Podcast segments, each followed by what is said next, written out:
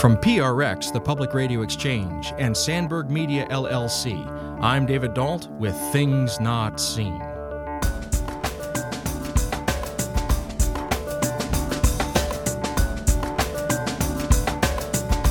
Part of amends, I think, is about accepting the consequences for your actions. That's something that people have a really hard time, even conceptually. Well, I said I'm sorry, so it's fixed. Well, the other person is not unharmed. So the fact that you are trying to fix it is wonderful and does not erase what happened.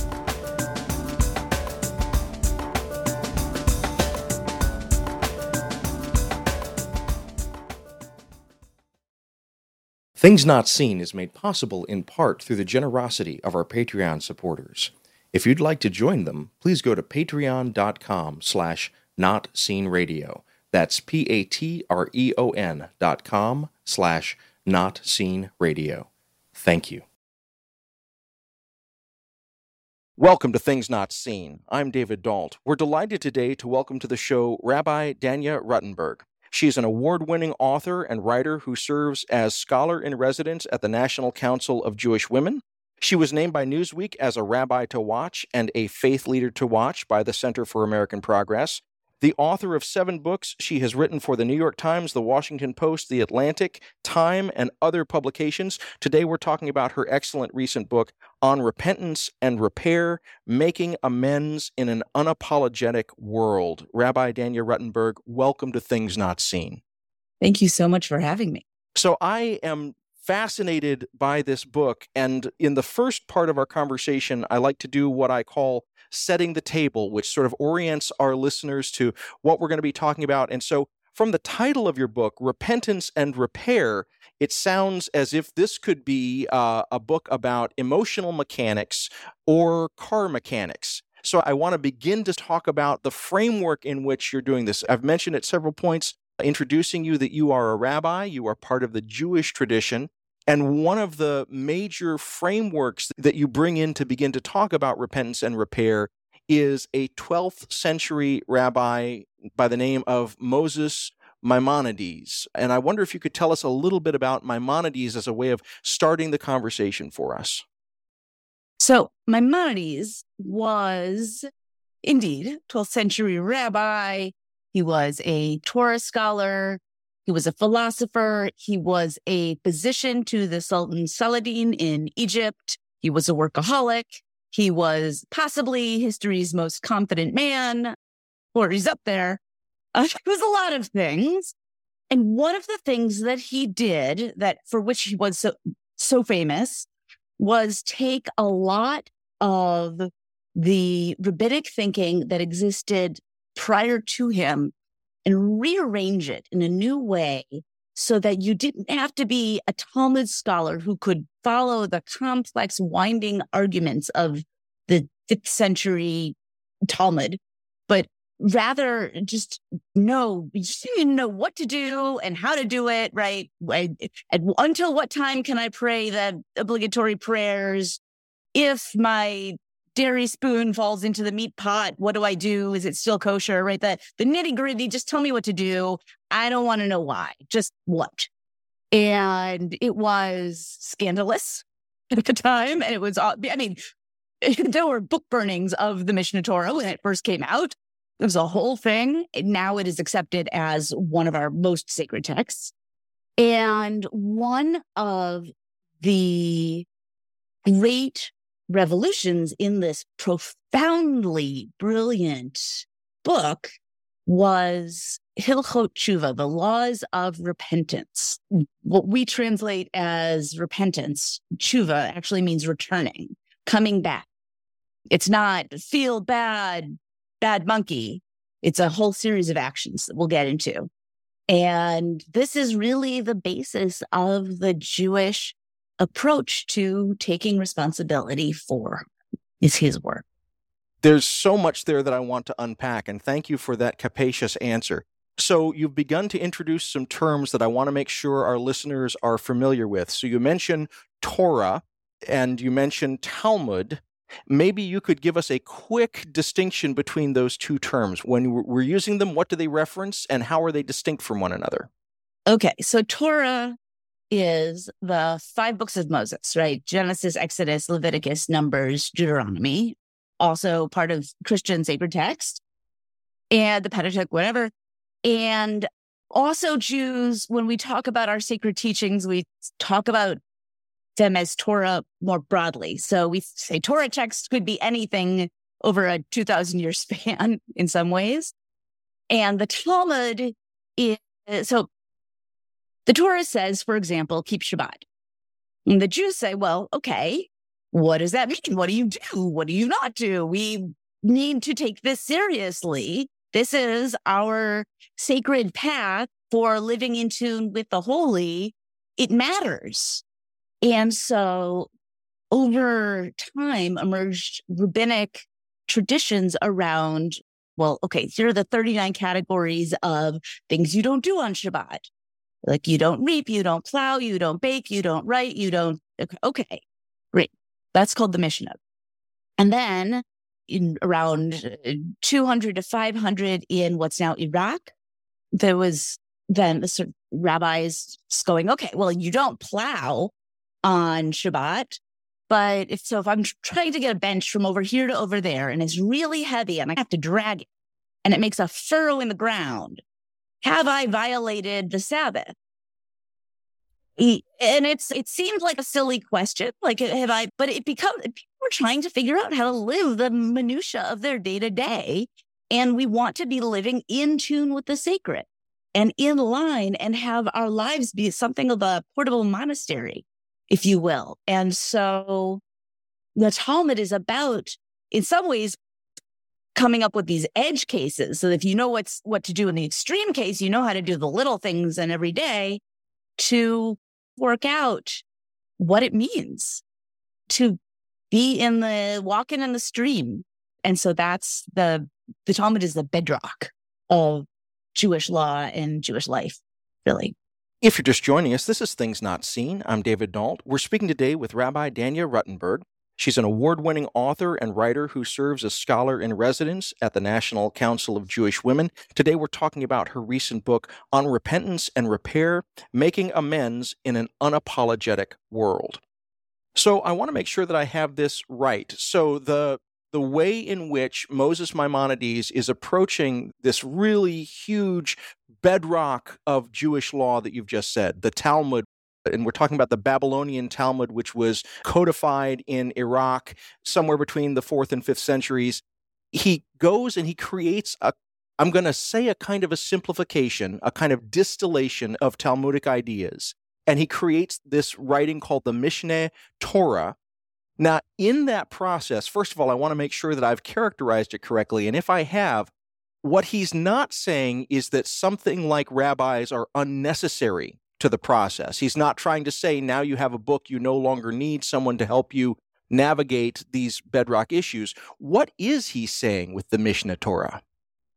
So, if you open the Talmud, you will you picture the study house. You've got the two scholars up in front trying to work out a situation. And one says, if you drag the bench but you didn't mean to be plowing. It's fine, right? You didn't plow, right? You just, you're dragging. It's not, you didn't break Shabbat. There's no problem. And the other one says, no, even if you didn't mean to, there's a furrow. And here's my proof text. And then the other one will say, your proof text does not make any sense. And I'm going to bring another proof text to smite your proof text. And they will go back and forth. And there's an intern in the back furiously scribbling, right? And then you take those notes and you compile with another conversation that happened 50 years later and another conversation that ha- happened 100 years earlier. And some editor has pulled these, all of these things together. And scholars are trying to piece all of this. Of the 5,000 disagreements in the Talmud, only 50 are resolved decisively on the page. Okay. So there's always room for scholars to be getting deep into these winding discussions, right? We always need scholars.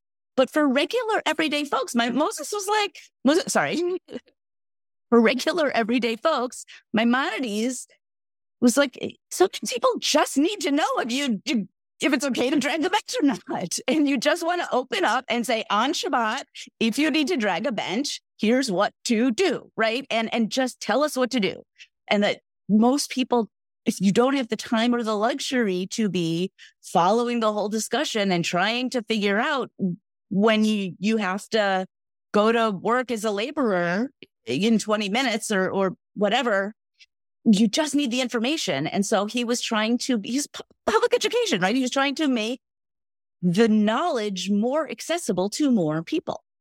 And i as someone who really values public education i really love that honestly and so, as you were thinking about the structure of this book on repentance and repair, it sounds as if Moses Maimonides was the perfect prism through which to look at this question of not only forgiveness, but atonement, repentance. All of these things get distilled in this work of Maimonides in a way that you found useful and pragmatically actionable. Now, when I say it that way, have I got it basically correct, or would you say it in a different way? Yeah, I mean, so what he did since he he took you know this piece from this chunk of Talmud over here, and this piece from this other tractate, and this from over here, and better, and he rearranged it.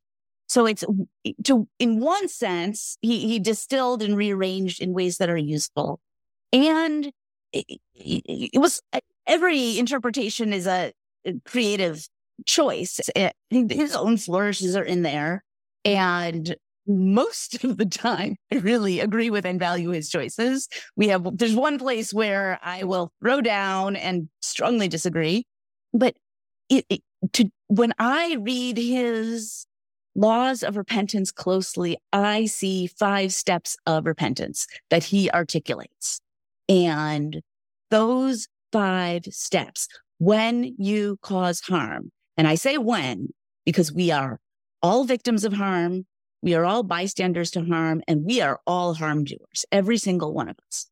So when you cause harm, here are the five steps that as I read my Maimonides, these are the things you have to do in order to take responsibility for the harm that you caused, begin to do the work so that you don't continue moving through the world as a harm doer, and do the work to repair insofar as it is possible the harm that you caused to another person or people or community.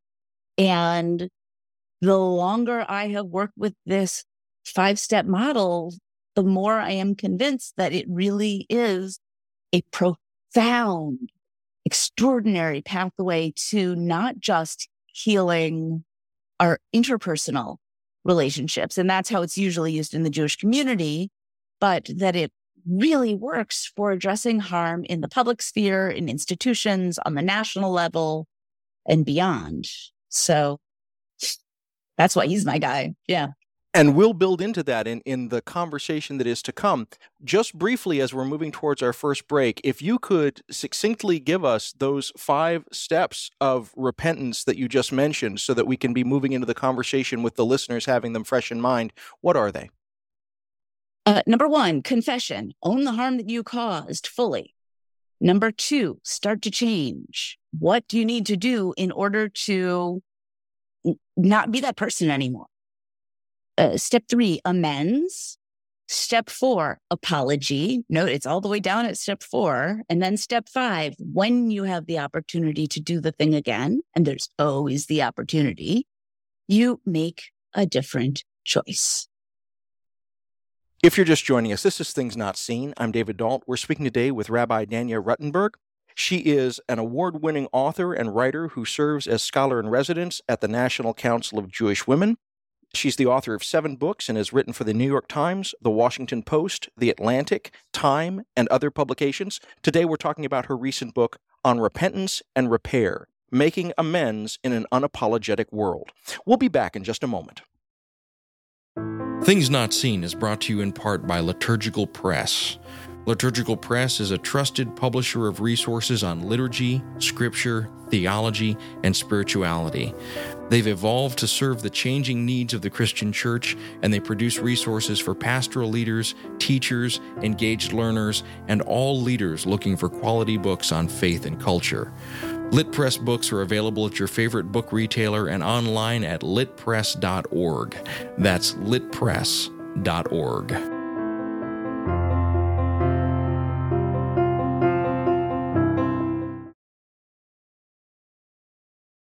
Welcome back to Things Not Seen. I'm David Dault. If you're enjoying these conversations, please go to our website, thingsnotseenradio.com. There you'll find more than 10 years of these sorts of interviews and conversations, all available for free for your listening pleasure.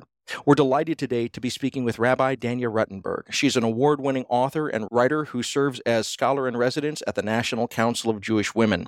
She's the author of seven books and has written for the New York Times, the Washington Post, and many other publications. Today, we're talking about her recent book on repentance and repair, making amends in an unapologetic world.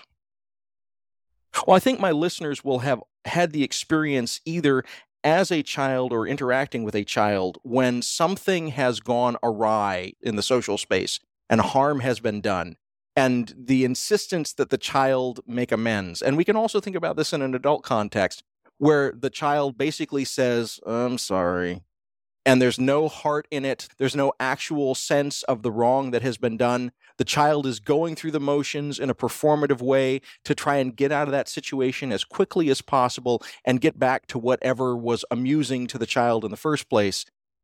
In that dynamic, that moment that I've just illustrated with this child, I see a lot of what you're initially getting at in your book on repentance and repair that these five steps that we talked about from Moses Maimonides in the Mishneh Torah that help us to, to think about a Jewish form of repentance, confession, starting to change, making amends, finally making an apology, and then when you have the chance to do the same action again, choosing differently. That takes either our child or our adult much deeper into the process. And so let's begin there. And as you were laying out the pieces in your book, it was clear that you started with the individual and with individual harm. So, talk us through that process and how these five steps of Maimonides can help us to think about going deeper and creating greater repair in our interpersonal relationships. So, the first thing that we have to keep in mind, at least for me, as I read Maimonides, this work is, must be always victim centric, right? If we're not focusing, if we're trying to talk about cleaning up harm and we're not keeping our focus on the person or people who were hurt, then something's awry. And the mumbling, I'm sorry, and trying to get out of it as quickly as possible, right, is not about, are you actually okay? What do you need? Which, by the way, is something you can teach your kids. Are you okay? What do you need? What do you want? And then you, oh, I'm sorry that I name specific thing, right? Here's what I'm going to do that so that it will teach your kid that. Ask me how I know. But when you start with the articulation of harm, confession, right? I did this thing. First of all, you have to know what you've done mumbling, I'm sorry, doesn't necessarily guarantee that you know what you are sorry for. You have to cross that bridge from that place where you think of yourself as the good guy, as the hero who's always doing their best, trying their best, always helping. You have to remember that sometimes you're not the hero of somebody else's story. And that's hard. And confession forces us to confront that and to name it out loud. Today, I wasn't the hero. Today, one of my favorite confessions is Dan Harmon was a showrunner for Community and he is sexually harassed one of his writers and he considered himself a feminist, but he said out loud, I, I could not have done this thing if I truly respected women. Right? Here are the things that I told myself in order to justify what I was doing. Right. And yet it wasn't okay. Right. We have to, doesn't matter what we intended. If I'm not paying attention on my phone and I step on your foot is still broken. I don't, what I meant doesn't matter. Your, I step on your foot because I was not paying attention because my focus was elsewhere. And so we first have to own the harm. And, and for victims, that can be really profoundly healing if, depending on the nature of the harm, it can be an end to gaslighting. It can be finally that moment when other people who may be disbelieving the victim suddenly say, Oh, okay, actually, yes, now I see this thing actually is a big deal. Yes. Thank you. Thank you for listening to me finally. Right. So confession is critically important in beginning this process. And then you have to start to change because if you don't do the work, you're going to keep doing the thing. You will continue being a harm doer. Do you need therapy? Do you need to call your sponsor? Do you need rehab? Do you need to let go of some friends who do not inspire your greatest behavior? Do you need to do some education work? Do you need to start learning about anti racism? Do you need to learn about trans liberation? Right? What are the things you need to do in order to grow into the kind of person that you would like to be and that doesn't do this harmful thing? So just, and, and this may be a limited process. It may be something that takes your whole life. Depends on what the thing is, right? It's starting to change. And then once you're started to move a little bit, then we can go into what's amends. What does that harm party need? And we're not presuming that the victim is sitting by the side of the road bleeding this whole time, right? We're presuming that we're not living in this highly individualized world where I'm looking out for me and you're looking out for you and there's nobody else around. Somebody else is taking care of this person and making sure they get what they need. But if the harm doer hasn't begun doing the work, they're not safe to show up to the victim and say, What do you need? We need them to actually be doing something until they've been doing the work. And so then they can, once they're a little bit further along their process, they can show up and say, Hi, what would not undo what has been done because we cannot unharm what has been harmed, but what would make this feel more right, more just, more whole? What could stitch up this hole in the universe that I have caused? Right. And it might involve money. It might involve money directly to the harmed party. It might involve charitable donations. It might involve time, volunteerism. It might involve using your platform to speak out against the kinds of harm that you caused. It, it might involve any number of things, uh, either directly to the harm party towards creating a more whole world. But if you assume you know what appropriate amends are, you're continuing to treat the victim as an object. You're assuming that you know better than they do what they need. And often the answer might surprise you. This was one of the most profound aspects of the early part of your book on repentance and repair for me, because, as you said just a moment ago, keeping the center on the victim, that's different from the way in which I think a lot of people, and I'm saying this as a person who is identified as white and male and presents as heterosexual in most contexts. And so the expectation is that I will never give up my power and my ability to control the outcome of situations. And what was profound for me is that this kind of model that you're talking about is the expectation that I or anyone who has done harm would decenter my power and instead give that power over to the victim and say, now what do you need? Even and including if that means that I should be stepping out of the public space, I should be silencing my voice. I wonder if you could speak a little bit about how that shift uh, it's a radical shift and, a, and, an essential one but it's one that i think is is very alien to particularly american culture i wonder if you could speak to that It is a radical shift. We are so used to assuming that the game is to try to get as much as we can all the time, because if we give up anything, then we are lost and we are going to be kicked down to the bottom of the ladder and then we have to start all over, as opposed to a more communitarian model where, as my grandfather used to say, it's all one pocket, right? where I'm going to give you some because you need it. And at some point, somebody will give back to me because I need it that day. And we've got to all share and make sure there's enough to go around. Right. And part of amends, I think, is about accepting the consequences for your actions. That's something that people have a really hard time even conceptually.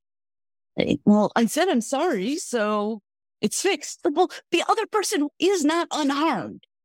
So the fact that you are trying to fix it is wonderful and does not erase what happened.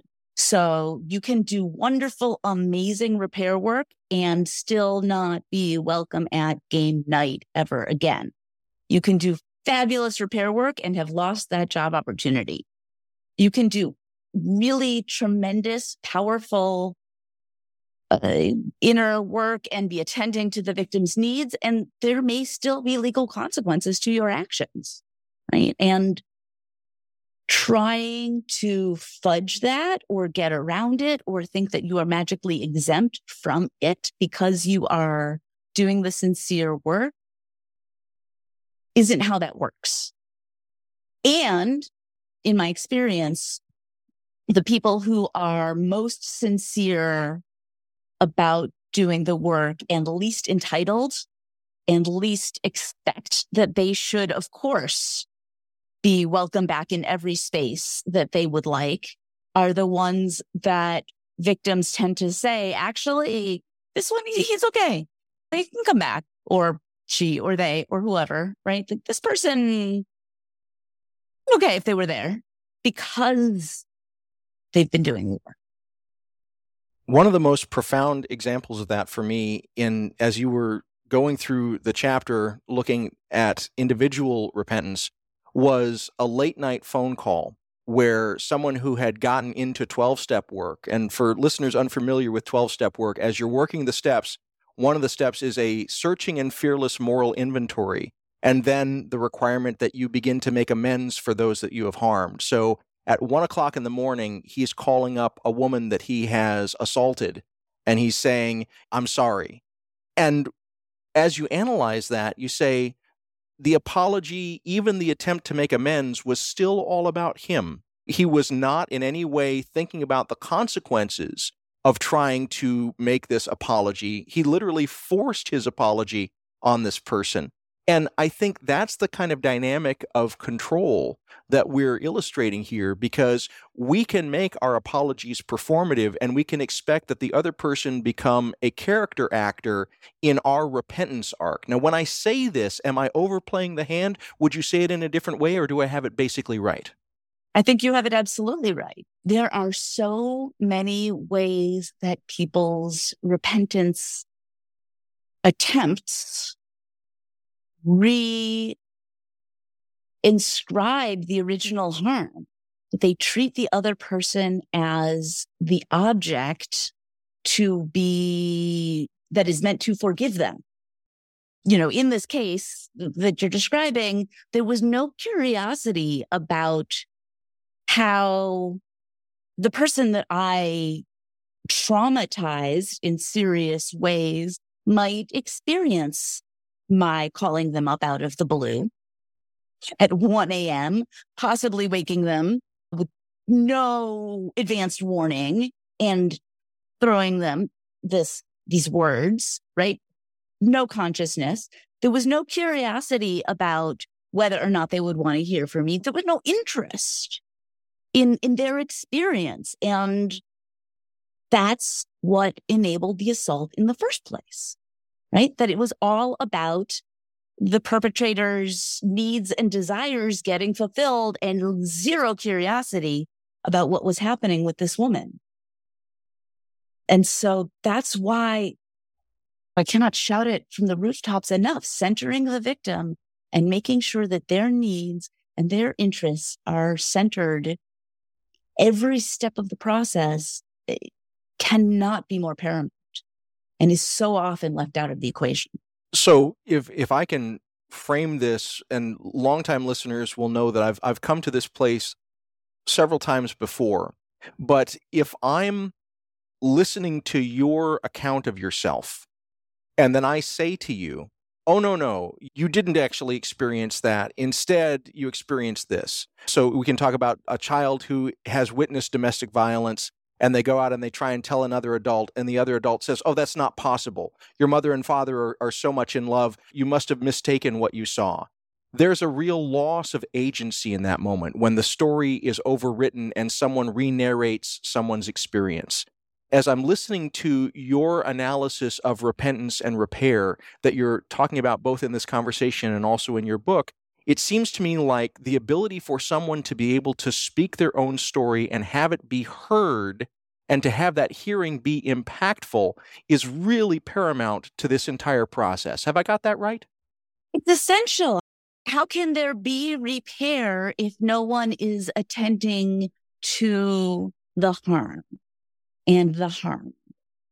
There, there cannot be. And we, as a society, love to play the song and dance around the the band-aids and the everything sort of papering over. Oh, the harm doer through had a notes app thing on Instagram, but we're not looking at the harm. We're not looking at where the damage lies. And so nothing and no one is truly fixed but we love the absolution because what it does, if we get to the quick fix without actually attending to the harm, it's a way of saying we can go back to the status quo. No, nothing needs to change, right? We don't really need to do any real work here. All of that deep change to make sure it doesn't happen again doesn't have to happen.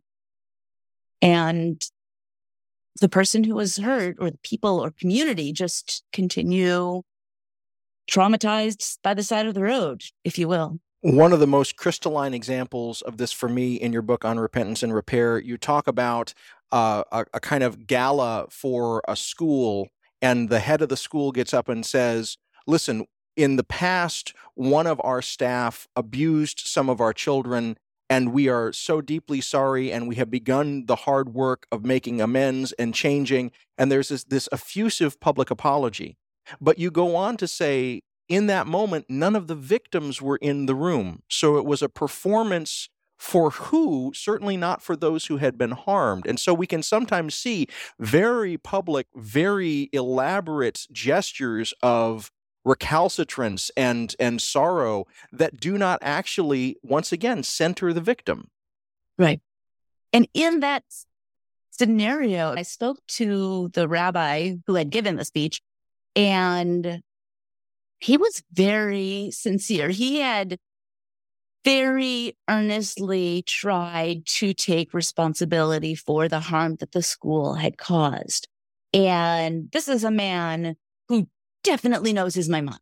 I will tell you that. And even so, listen, I'm reading Maimonides as a 21st century feminist. So for me, it's like trauma informed, victim centered. That's, that is what I am bringing to the text. Maimonides does not use that language, needless to say. And even so, even somebody who, who knows this, you know, and, and he was using the, tra- he was using the traditional language of Maimonides and confession when he talked to me about this speech. He, he knew what he was doing. And it was only when I went to speak to one of the victims in this case that I got another perspective, right? Victim said, We were not invited. Who was he talking to? Not us.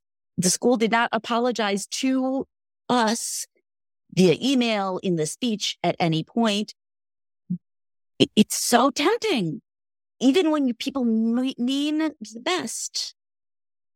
It's the temptation to cut victims out of the process is so strong.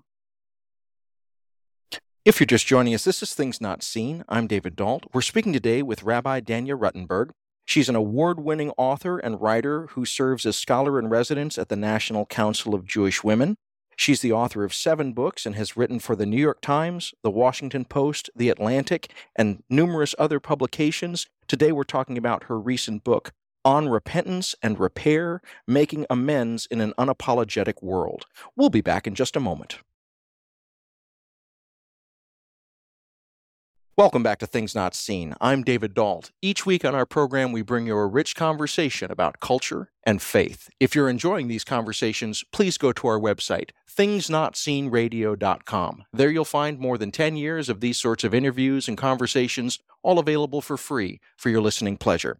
We're delighted today to be speaking with Rabbi Danya Ruttenberg. She's an award winning author and writer who serves as scholar in residence at the National Council of Jewish Women She's the author of seven books and has written for the New York Times, the Washington Post, and numerous other publications. Today we're talking about her recent book on repentance and repair, making amends in an unapologetic world. So, we've been talking about centering the victim in an interpersonal exchange of repair and repentance. But one of the things that I really thought was artful in your book is that you don't just keep it at the interpersonal but you also begin to expand to the institutional and even to the national. and so I, would like to get into that. But one of the ways that I want to get into that is to maybe ask this question. There are times when a person who is very learned in the requirements of apology, repentance, repair, making amends can use the structures as a way of almost hiding or slipping through the process to try and force the victim to perform some kind of action. And I wonder if you could talk a little bit about that. Oh, yes. That's a, a very, very popular route, particularly when one has power that one does not want to get rid of. Because if I have caused harm and I have power over you, and needless to say, not all harm is by those with more power to those with less power, right? We're messy and the harm happens across all lines of power and difference, but many times there are abuses of power, whether that's across lines in terms of, of work status or racial status or gender or various intersections, all sorts of things the temptation is so strong to just hold on to that power, in which case, doing a formulaic, right? I said I'm sorry, right? I'm doing the thing, I'm bringing the people. Now you can forgive me. It's there. And any attempt to pressure victims to forgive, you can look around and just do a 360, do a little power analysis. Somebody is trying to keep systems and structures exactly the way they are and to not change anything or to not risk anything. And that, that opens up the whole question about repentance on the systemic level, right? Because if an institution causes harm or a nation, the path, the same path works, right? About, let's say an organization is burying HR complaints. You own the harm, confession, right? You own fully the harm that you caused.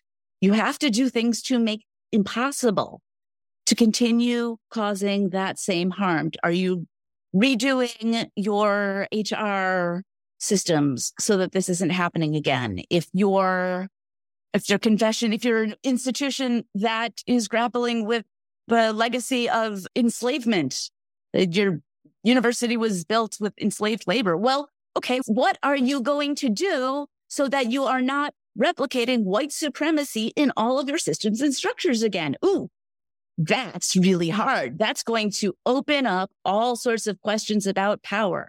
But even burying the HR complaint does, because if you're employee comes and says your donor, your big donor who gives us gives us a lot of money, uh, sexually abused me, sexually harass me, whatever, then we have to deal with this instead of pretending it didn't happen. And that is going to have significant Im- implications for our fundraising, for our board, for our donor class. Like that's about, that's challenging to power. So doing this work, taking seriously, not doing the same thing again and again, amends, which if we're talking about HR, are we talking about flex time? Are we talking about paying for therapy? Are we talking about letting somebody work from home when things are tricky? Are we talking about actually you you know you do have access to the report. Are we uh, talking about letting you dictate the terms of the investigation? Are we talking about but, but, but like what are the things that are going to feel just in this situation? And then then the apology which by the way we haven't named i want to name explicitly the apology is so late because if you do it right at the beginning you're basically still the harm doer and if the apology is happening all the way deep into this process, you're a different person. You, the individual, you, the institution, you, the nation. It is coming from a different and more transformed place. And it becomes much easier not to do the thing already again after all this work. But the larger the body that is doing the repentance work, the larger the questions about power and the greater the will must be to do real work of change on the individual or collective level. So, if I'm hearing you correctly, whether we're talking about an individual, an institution, or a nation, when this process is working the way that Maimonides said it should, when it's working the way that you in your book on repentance and repair say it should, the the behavior cannot look the same at the other end of the process. If I have caused harm, I have to go to the person I have harmed and do the hard work not only of listening and sitting with that discomfort, but beginning to think about the things that have led me to that point that made it possible, that allowed me, that made it easy for me to create that harm. And I need to begin to actively, as you said, start undoing those structures. So change my relationships with other people, change my relationships with money, change my relationships with casual access to violence. And when we're doing this, that means that things can't look the same at the other end we are dealing with institutions that are committed to always looking the same at the other end. So there's a real there's a real tension here. And how can we begin to have these not only be deployed in our religious settings how can we begin to have this process actually move to fruition in larger spheres like institutions states nations? There has to be collective will. I, I you know the only way it can and will ever work. And I think it's possible. I've seen it happen on the institutional level. Things are moving.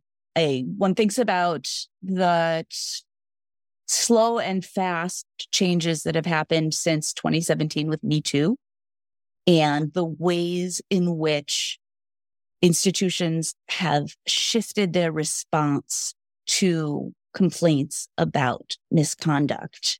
And at least in my tiny little corner of the universe, we're not where we need to be yet, but the degree to which there is responsiveness, that people are believed, that investigations are being opened, that uh, reports are being shared transparently and publicly is like nothing I could have anticipated five, six, seven years ago at all. And it gives me hope. And the reason this is happening is because enough people have begun to demand it and there is pressure. The institutions that I know that are doing the right thing are mostly doing it because they have to. Some are doing it because they want to lead and they believe in the future of their organization, movement, et cetera, and they want to be leading morally.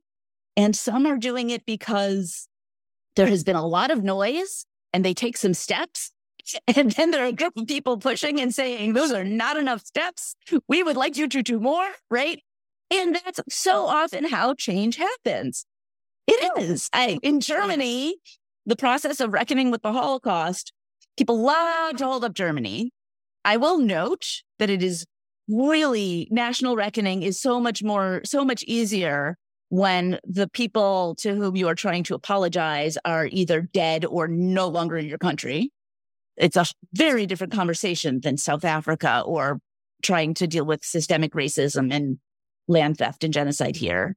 But even Germany is messy and nonlinear and complicated. And they did a lot of things out of order and everything that didn't work perfectly, I think, happened because of how messy and nonlinear it was.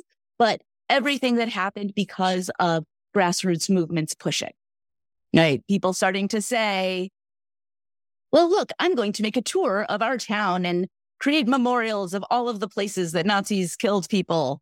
It, was not welcomed by those in power. We're going to do it. And eventually those people grew up and became people in power, right? Civil rights was a gra- grassroots movement that then changed laws, right? That's how things happen. Black Lives Matter changed things, has changed the national conversation. We're not where we need to be yet, but things happen because of mass movements and that shifts power. This is one of the things that delighted me so much about your book on repentance and repair. It is simultaneously aspirational and actionable because at every one of these levels, as you move us chapter to chapter, widening the vista of what you're looking at in terms of repentance and repair, moving from the individual through the institutional to the national, you are showing at each point concrete examples of where it goes horribly wrong, but also concrete examples of where, even on a national level, it has gone well and it has worked. So, what I loved about this is how deeply hopeful this book is. This is not something that is a, a, utopian vision that we hope would come someday, but rather it's already been happening. It hasn't been happening as much as we would wish, but there are concrete examples again and again of success for this model of repentance and repair. And so I, I wonder, as you were writing the book, and particularly as the book has now been out in the world, how have readers been embracing this and implementing it into new concrete situations?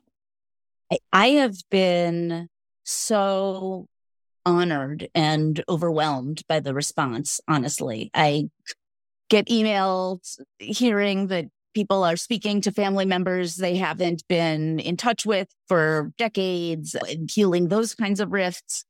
There are programs aimed at preventing sexual violence among youths that are using the book. Evidently, the state of the Washington state public policy program has used has started to use the book as part of its core curriculum, which means that people who are entering the bureaucracy in the state of Washington generally, as was framed to me in this email that came to me, uh, are going to be using this model as they start to think about policy for the state. Blows my mind. It's exciting. There are possibilities here, right? This can actually bring change, and I hope it will. Well, and the place where it, it became the most tangible for me was the chapter that you had on rethinking and this goes by a number like the prison industrial complex, the carceral state, basically the idea that there are some people who belong in cages and that there there are some people who deserve to be punished as a result of the wrong that they have done. And I wonder if you could take a moment or two and talk to my listeners particularly about that chapter because it challenged me and it made me rethink some things and I'm still sitting with it. But I wonder if you could talk us through a little bit about the thought process going on in that chapter. So the overarching question that animated that chapter was how do we think about consequences for him? And what's the goal? And when one looks deeply at the American prison system, one learns that there is nothing, well, besides the vast injustices contained where they're in. The cash bail system is functionally a way to incarcerate people for being poor, don't have uh, the ability to post bail, and then their probability of being convicted uh, goes way up just by virtue of being stuck in jail because they didn't have enough money to get out after being arrested before they were proven guilty, right? And, and rates of who's arrested and who is stuck on cash bail and all of this is uh, deeply racist. I don't know how else to put it, right?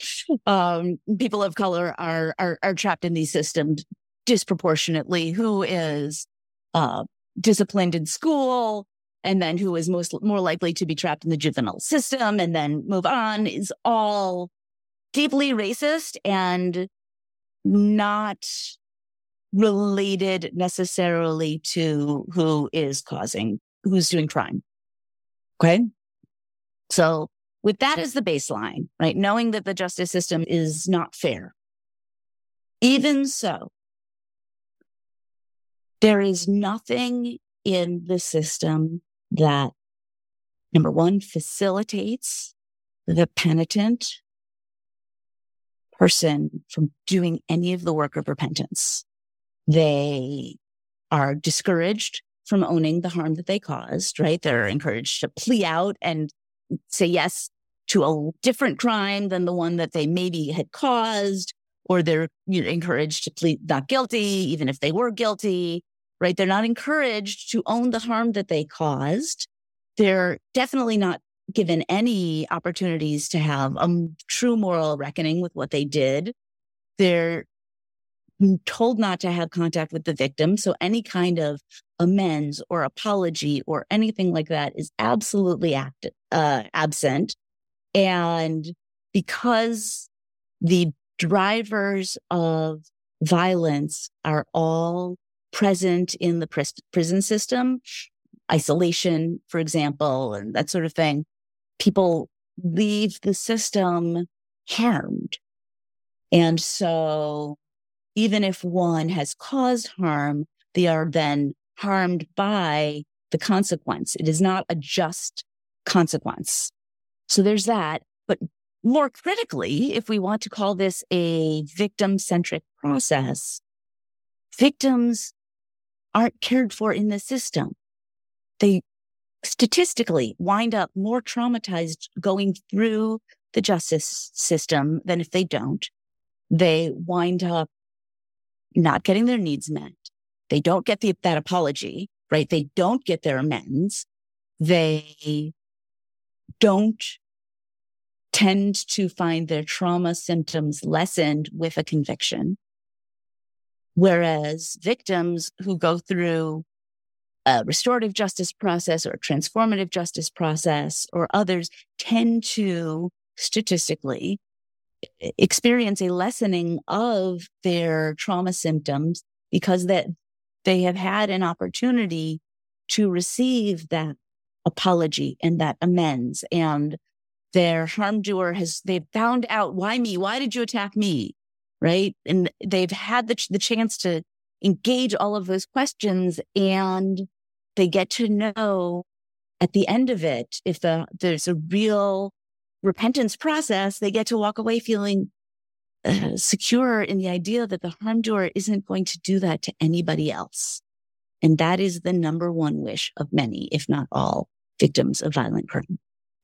And again, for listeners, if you're interested in finding out more about this, that particular chapter has concrete examples of this kind of transformative and restorative justice in process. And so all of this is is available for you. Rabbi Danya Ruttenberg, I, I have to say, I have been a fan of yours from a distance for a long time. I have wanted to have you on the show for a while now. It is such a joy to speak with you.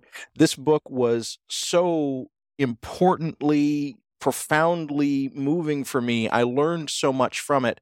I cannot wait to continue to dive into it and to share it with my students, to share it with other people, because it's a powerful and very actionable book. And I'm so glad you took the time to write it. But thank you especially for taking the time to talk about it today with me and my listeners. I'm so honored. Thank you so much for for letting me come play. We've been speaking today with Rabbi Danya Ruttenberg. She's an, uh, an award winning author and writer who serves as scholar in residence for the National Council of Jewish Women. She was named by Newsweek as a rabbi to watch and a faith leader to watch by the Center for American Progress. She is the author of seven books and has written for the New York Times, the Washington Post, the Atlantic, and many other publications. Today we've been talking about her recent book on repentance and repair, making amends in an unapologetic world.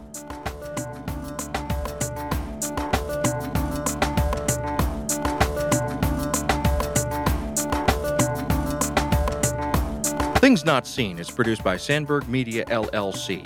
We're distributed nationally by PRX, the Public Radio Exchange. Today's show was recorded at the William Adams Studios in beautiful Hyde Park here on the south side of Chicago, Illinois. Our theme music is composed by Gene Kija. Our show is made possible in part by the generosity of supporters on Patreon. You can find out how to help us create great programs by going to patreon.com slash notseenradio. You can follow us on Twitter at notseenradio. Visit us on Facebook and like our page to receive regular updates about the show and find out more about our guests. That's facebook.com slash things not seen radio. And you can sign up for the free podcast, listen to old shows, send us an email, and find out more about our guests if you visit us on the web at thingsnotseenradio.com. I'm David Dault, and we'll be back next week with more conversations about culture and faith. Please join us.